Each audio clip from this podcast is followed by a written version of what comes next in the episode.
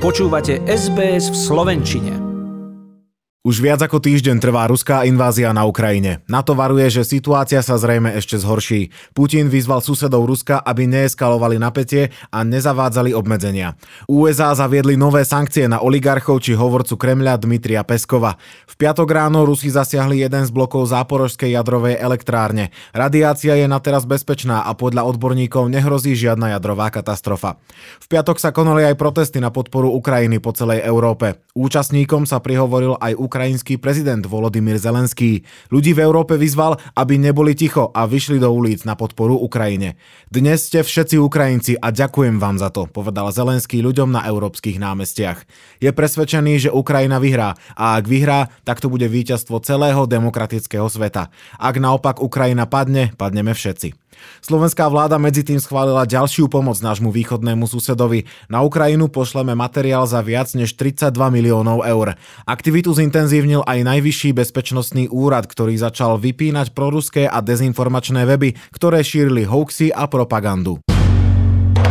Pre vojnový konflikt hrozí viacerým nemocniciam, že prídu o lekárov z Ukrajiny. Nemocnice upozorňujú, že to môže ohroziť chod oddelení. Viacerí lekári im oznámili, že sú rozhodnutí brániť svoju vlast bez ohľadu na to, či dostanú povolávací rozkaz.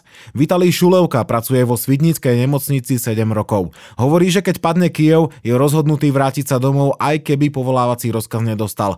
Zapôsobilo na ňo to, ako sa jeho krajina bráni. Pokiaľ stojí Kiev, to je celá Ukrajina. Ja neviem bojovať, hej, ja som sa učil liečiť. Budem skúsiť pomáhať tak, jak sa to bude dať. V nemocnici vo Svidníku pracuje 61 lekárov, z nich 10 je z Ukrajiny. Pokračuje riaditeľ nemocnice Slav Korodák. Krátkodobo by sme to vedeli vykryť našimi lekármi, ale potom by bol problém prevádzkovať akutné chirurgické oddelenie. O tom, že pomôže svojej vlasti, uvažuje aj Vlasta Duhančík z Užhorodu. Jej otec je poľovník a už začal jej mamu učiť, ako používať zbraň. Keď uh, moji rodičia už budú mať pod oknami tých vojakov, tak určite sa vrátime. Už ani možno nejak lekári a už budeme aj my bojovať. Podobná situácia je v nemocnici v Bardejove, kde pracuje 15 lekárov z Ukrajiny. Momentálne je u nás asi 500 ukrajinských lekárov, z nich 200 je na východnom Slovensku. Hovorí Marian Petko, prezident Asociácie nemocníc Slovenska. Častokrát pracujú na intenzívnych lôžkach. Tak hrozí, že tieto nemocnice budú mať problém so zabezpečením v prvom rade pohotovostnej služby. Rezort zdravotníctva reaguje, že potrebné riešenia pripraví. Vypomohli by lekári z iných zariadení, hovorí minister zdravotníctva zdravotníctva Vladimír Lengvarský. Pokiaľ by teda niekde vzniklo vážny problém, tak ho samozrejme budeme riešiť e, z našich zdrojov a súčasne tu máme ponuky aj z Európskej únie, aj od iných nevládnych organizácií, Lekári bez hraníc a podobne. Po invázii ruských vojsk na Ukrajinu sa môže zdať, že nie len z mediálneho priestoru absolútne zmizol koronavírus. Pandémia tu však stále je, ešte nikam neodišla, ale všetko, čo zatiaľ vieme, nasvedčuje tomu, že jej koniec by nemusel byť ďaleko. Naďalej pribúda veľké množstvo pozitívne testovaných, napríklad v útorok ich bolo takmer 13 tisíc. Pozitivita, ktorá hovorí o miere rozšírenosti vírusu, zostáva na historických maximách, za útorok 57%. Ale nedeje sa žiadna humanitárna katastrofa. Našťastie sa ukázalo, že variant Omikron je naozaj miernejší.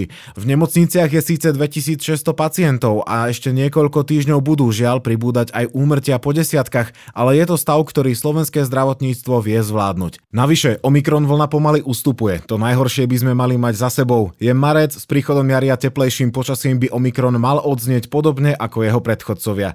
V tejto chvíli presne nevieme, či takto vyzerá koniec pandémie. Nevieme, či príde nejaký iný variant, ale je predpoklad, že COVID tu s nami zostane. Očkovať Očkovacie centrá na Slovensku aktuálne zývajú prázdnotou a to aj napriek tomu, že k nám dorazila zásoba vakcíny Novavax. Hovoria Martina Pavlíková, hovorkyňa siete nemocníc Agel, po nej Petra Lániková, hovorkyňa Univerzitnej nemocnice Bratislava pre RTVS. Vo všetkých vakcinačných centrách nemocníc siete Agel sme zaznamenali výrazný pokles záujmu o očkovanie, takmer žiadny záujem o očkovanie prvou dávkou vakcíny. Aktuálne podávame najmä tretie dávky vakcíny, denne ich je v tomto období približne 100. V období období najväčšieho záujmu sme v našich centrách očkovali približne 1500 ľudí denne. Mnohé vakcíny v júni expirujú. Podľa ministra zdravotníctva však nevýjdu na vnívoč. Očkovanie ponúkneme ukrajinským utečencom, ktorí ešte nie sú očkovaní a vakcíny Slovensko daruje aj krajinám, ktoré prejavia záujem. Napríklad do Palestíny pošleme 200 tisíc očkovacích dávok. Páči sa mi? Zdieľajte, komentujte, sledujte SBS v Slovenčine na Facebooku.